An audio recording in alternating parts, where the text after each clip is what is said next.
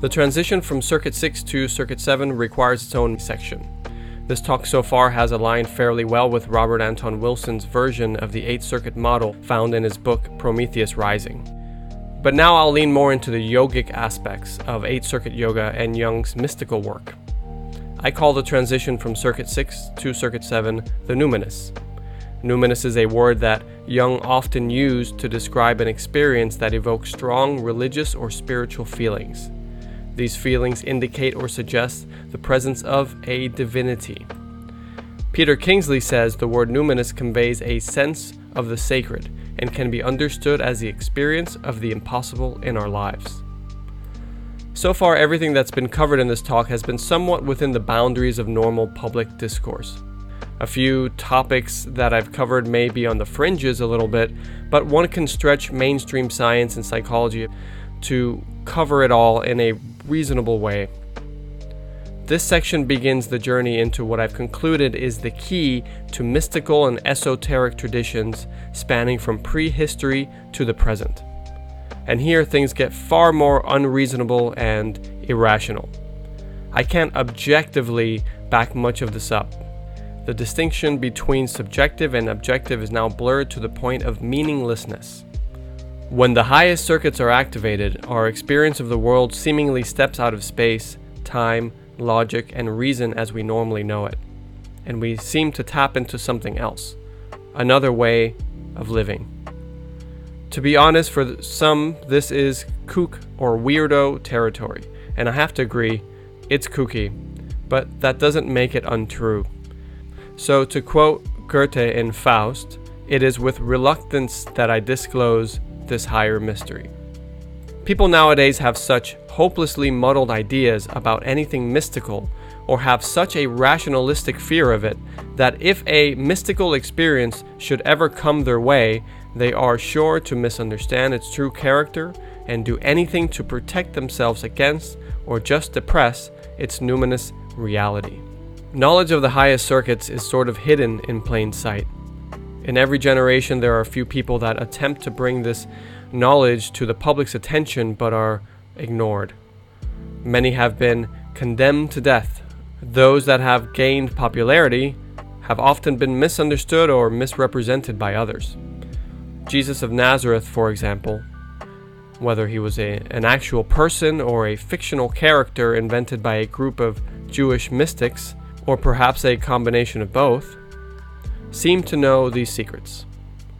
Some of these secrets he shared widely and disguised them as parables. According to both canonical and extra canonical biblical sources, Jesus kept most of his important teachings to an inner circle. He talks about scattering seed in various locations, but the seeds only grow when they reach fertile ground. He was aware that very few people would be fertile ground for his teachings. The same mentality can be encountered in many esoteric traditions and secret societies throughout history. These groups of people felt the need to keep some mystical knowledge secret. Now, this all sounds like the Da Vinci Code or some conspiracy, but it does seem to me that there is, in fact, an esoteric secret, a mystical idea or fact that has been, on one hand, suppressed due to fear of condemnation and misrepresentation and on the other hand, symbolize and encoded within mainstream religion. The secret can be found in the depths of the unconscious. If you attempt a visit to the depths of your unconscious, dark basement mind with full awareness of what you are doing, you'll likely encounter an archetype that will lead you to activate Circuit 7 in a fully conscious manner. I'll tell you a personal story. About six years ago, I learned about Leary's work and the eight circuits for the first time. I wanted to see whether intentional meditative use of the psychedelic LSD would help me reprogram my mind. So I picked up a copy of the Psychedelic Experience, a manual based on the Tibetan Book of the Dead, written by Tim Leary, Ralph Metzner, and Richard Alpert, who is now known as Ram Dass. I figured I would take LSD alone in a dark, quiet room. I'd meditate in silence and use the manual to get as deep into my psyche as possible. In there, I'd find a switch to reprogram myself. I'd move my first circuit imprint from not safe to safe. It seemed so easy. I just needed to follow the manual and stick to my routine meditation practices. I committed to not getting distracted by any hallucinations that arise. The plan was that at any time a funny or mind bending hallucination would arise, I would refocus on my breath, anchor myself to the body, and rededicate myself to finding the Circuit 1 switch. And, as usually is the case with psychedelics, the hallucinations did come, and I stuck to my plan. The hallucinations were very compelling, but I wasn't there for that. I stayed focused on my body's stillness and my breathing. Then, sitting in the dark room alone, in total silence, I found myself at the very deep down bottom of the ocean, at a hydrothermal vent. This was unexpected. Different forms of life were growing in the darkness. They were feeding off of the chemicals and bacteria coming from the vent. I heard an explicit communication. It wasn't audible, it wasn't sound in my ears, it was a communication seemingly coming from the inside of me. Looking back, I understand that to be a Circuit 6 communication. It was feminine in nature, and she explained that she was my mother. She was our mother. She was the mother of all life. She told me that she is biological love, and that this love binds a mucous membrane together. And this love is the love we all feel. She said, I'd be safe if I loved her the way she loves me. Her message was very repetitious, almost in a sing song way. And needless to say, I was very surprised by this. So I grabbed my phone, I opened the Notepad app, and started to take notes. I didn't want to forget any of it. As I typed, I felt like I was channeling.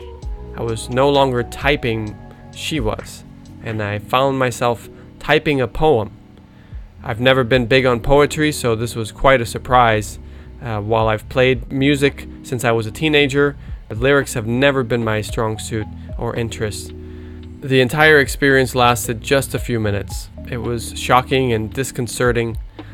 This is not at all what I was expecting. It was frightening and awe inspiring. I was convinced what I learned from her was correct. She was real in some way. There was no doubting the emotional and psychological intensity that I felt when I was in contact with her. For me, from a first person point of view, that experience was as true as the fact that I am speaking right now. This is a classic experience of the numinous. Since then, I've come in contact with her in various ways, not all psychedelic. Her message and tone is consistent it's assertive, most times with a tough love type of tone. She says things like, I'm the mother, you are mine, I love you, you should love me, you should worship me. She admonishes, asking, Why do you forget about me? Telling me, If you love me, you will be safe. And saying, I'm always right here. After several of these experiences, I've come to understand that the concept of the goddess isn't some dogmatic or religious fiction. The goddess, the Great Mother, is truly a powerful archetype within our unconscious mind, one that has been encountered by human beings since prehistory. Isis is one name for the goddess in Egyptian mythology. In ancient times, there was a statue of her in the Egyptian city of Sais. The statue apparently bore an inscription saying, I am all that has been, and is, and shall be and no mortal has ever lifted my mantle. Immanuel Kant, a German philosopher and one of the central Enlightenment thinkers, said, Perhaps no one has said anything more sublime or expressed a thought more sublimely than in that statue's inscription. This image here is a modern depiction of that statue. She's covered by a veil. This is the veil of Isis, a metaphor an allegorical artistic motif in which nature is personified as the goddess. The veil represents the inaccessibility of nature's secrets. She herself told me once that we're not supposed to notice her. Plato said that this world is a living being endowed with a soul and intelligence, a single, visible, living entity containing all other living entities, which by their nature are all related. Plato called this the mother, the receptacle of all creation. It's appropriate that the founder of Western philosophy would say such a thing, since the very word philosopher means lover of Sophia. Sophia is wisdom personified as a female spirit entity or goddess. The veil of Isis has parallels with the idea of Maya in some forms of Hinduism. In these traditions, the nature of the world is a feminine being, and our daily lives are a misleading illusion.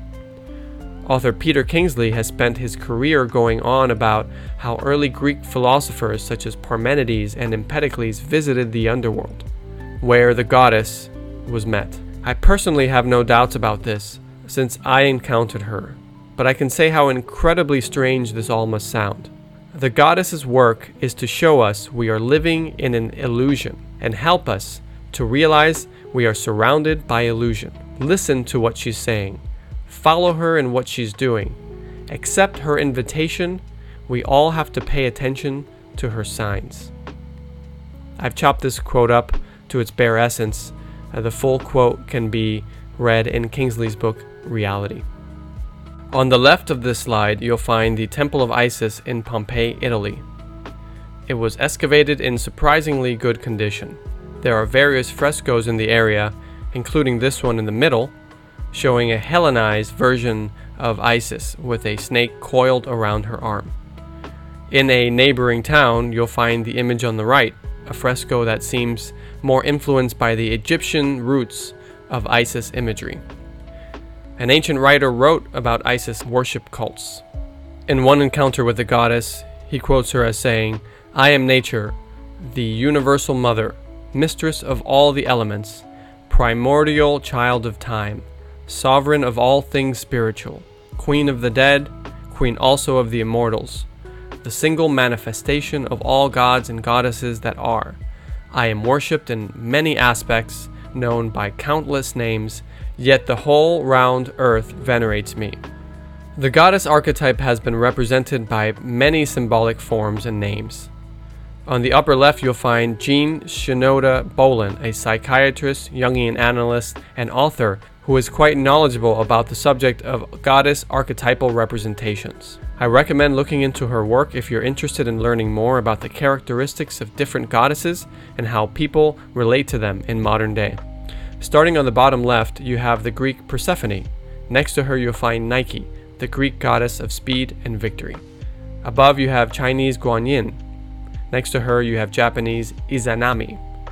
Below her, you have the Black Madonna, who is either Mother Mary or Mary Magdalene, according to who your sources are. The other two at the bottom right corner are only two of countless Hindu iterations of the goddess. Kali, which I've mentioned already, and Durga. Up on the top right, you have another Egyptian goddess, Nut. Some other descriptions of the goddess are Queen of Heaven, Supreme Witch, the Bride. I'll mention more on that later. To others, she's simply the mother. Here's a quote from Jung Mother is an archetype and refers to the place of origin, to nature, to that which passively creates substance and matter, to materiality, the womb, and vegetative functions. Mother also means the unconscious, our natural and instinctive life, the physiological realm, the body in which we dwell or are contained. For the mother is also the matrix, the hollow form, the vessel that carries and nourishes, and it thus stands psychologically for the foundations of consciousness. That last sentence speaks to this metaphor of the basement. Those that encounter the goddess firsthand have no doubt of her reality, at least as a perceivable subjective experience. There is no doubt of her having a personality and behaving autonomously during the encounter. Von Franz wrote, This female figure appears as a world creating spirit, who is kind to man and is an understanding divine spirit. who is conversant with God. She is the brightness of the everlasting light, the unspotted mirror of the power of God. She reconciles nature with spirit and prepares the way for a new birth of God. This last comment, of course, is highly reminiscent of Christian mythology, which is a very helpful tool for understanding 8 Circuit Yoga. The image on the left was painted by Michael Vrubel. It shows a Christian scene, the Holy Spirit descending on the apostles after Jesus ascended to the heavens.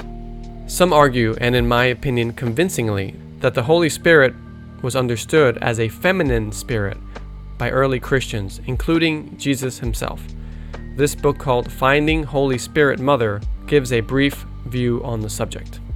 Jesus is quoted as saying in the Gospel of Hebrews, My mother, the Holy Spirit, took me by one of my hairs and carried me up to the great mount. In the Gospel of Philip, Jesus was also quoted as saying, Ask your mother, and she will give you that which belongs to another world. As I mentioned at the beginning of this talk, one major and influential Hindu tradition is Shaktism, the doctrine of energy, power, and the eternal goddess. The experience of the Holy Spirit can be understood as an experience of Hindu Shaktipat. Shakti, the feminine goddess energy coursing through the body and raising what is called Kundalini.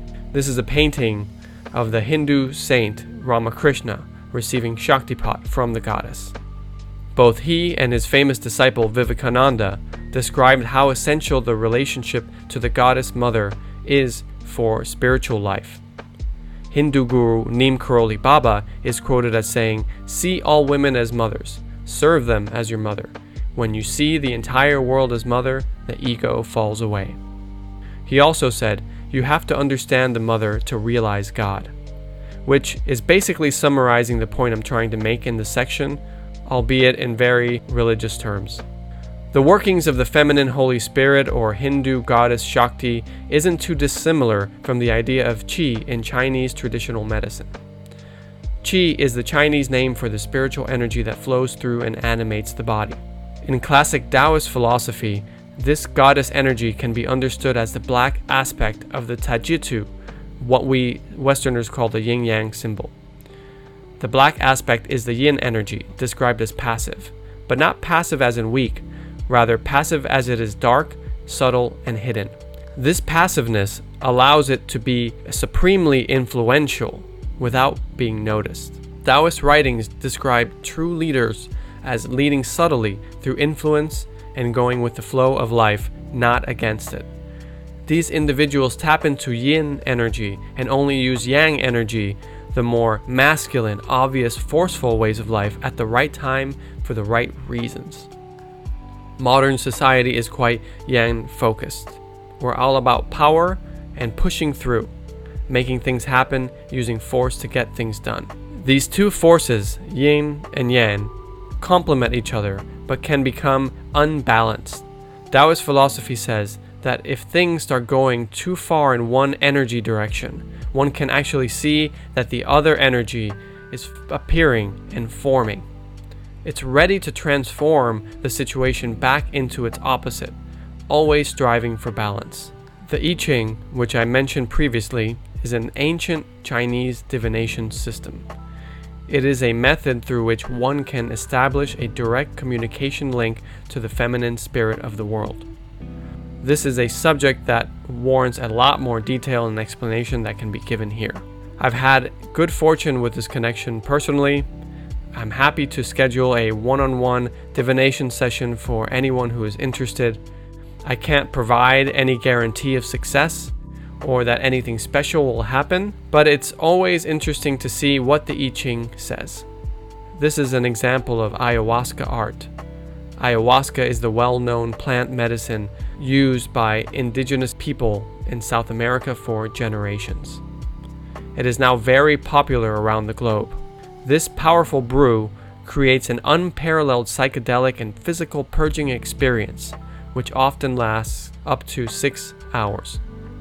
When some people drink ayahuasca in the right set and setting, the veil of Isis is torn away and they come in contact with a powerful, intimidating, yet loving goddess. There is a very common misconception that Mother Ayahuasca is some separate entity that resides in the plant, or is different from other goddesses in some way.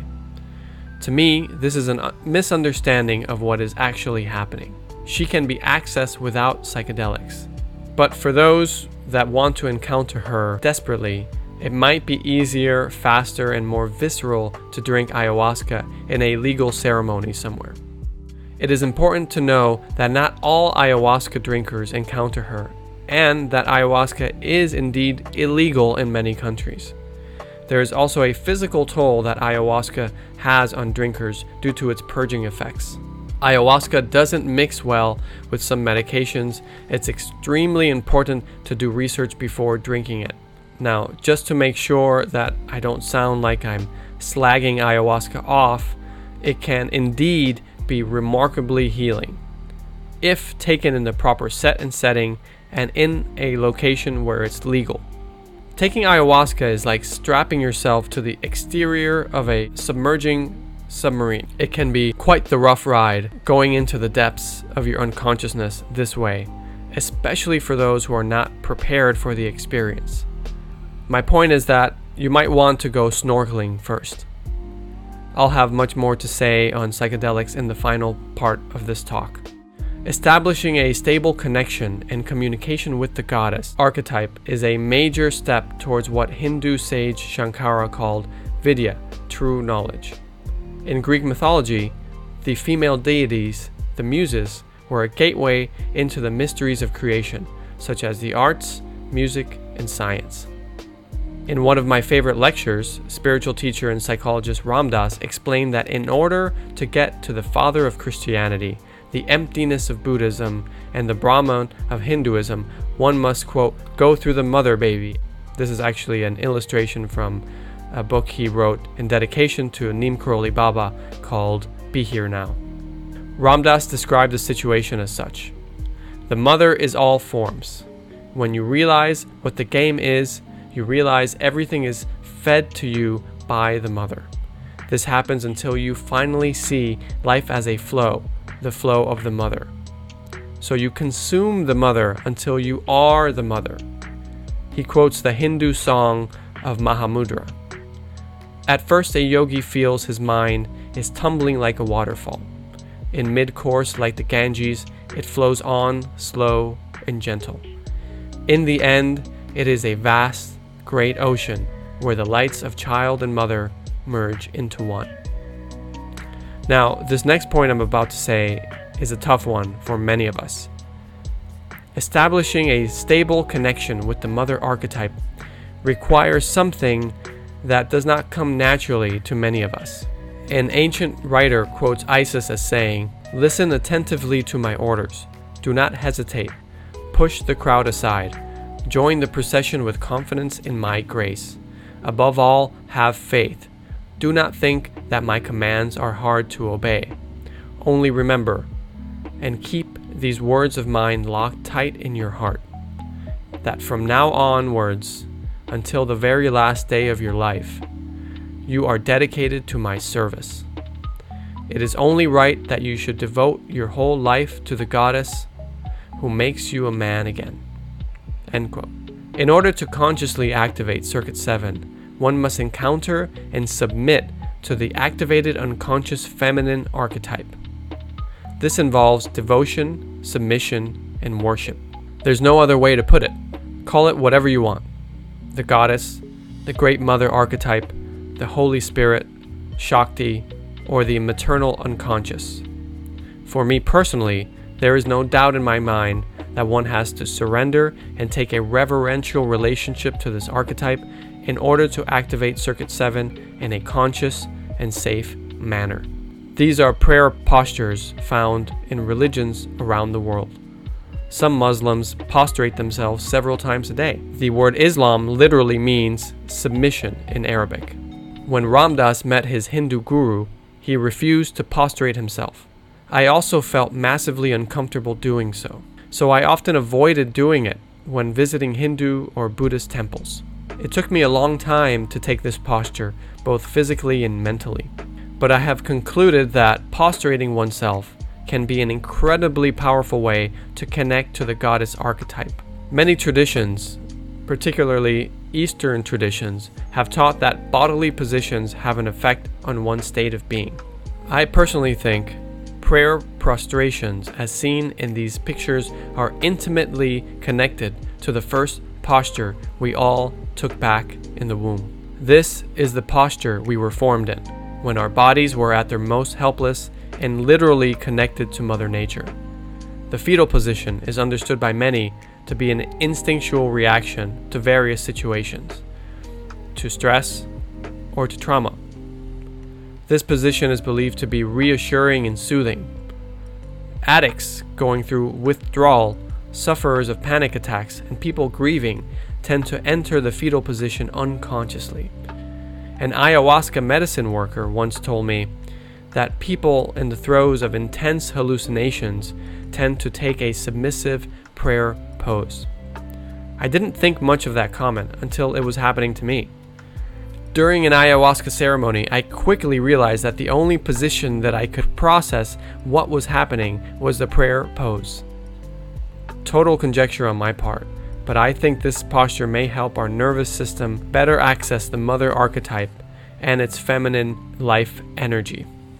Don't get me wrong though, obviously, not everyone who takes this pose is having some intense encounter with an archetypal goddess. Many prostrate themselves out of cultural or religious traditions, not having any idea of its implications or possibilities. You can find this pose in most Hatha Yoga classes. It's called Balasana, child pose. You're not suddenly some sort of enlightened person by doing it. But I do think that taking this pose with the appropriate intention towards the goddess archetype can create a sense of connection to something larger than our individual status quo selves. I've come to think and see our bodies as having the ability to serve as channels for energy flowing from the feminine archetype. If we become open to her creative energy, that energy enters the world through the nervous system in our bodies we can choose to listen to the muse, to the goddess archetype, and let her creative inspiration flow through us. The word inspiration is related to the word breath. This isn't purely a metaphysical or spiritual endeavor. This is a human experience accessed through our own biology. Most of us don't know about it because mainstream culture has almost totally forgotten about it. Peter Kingsley says, quote, There are those who consider that the greatest achievement is to listen, to change this world by bringing into it what no one else is able to hear. End quote. And with that, we arrive at Circuit 7.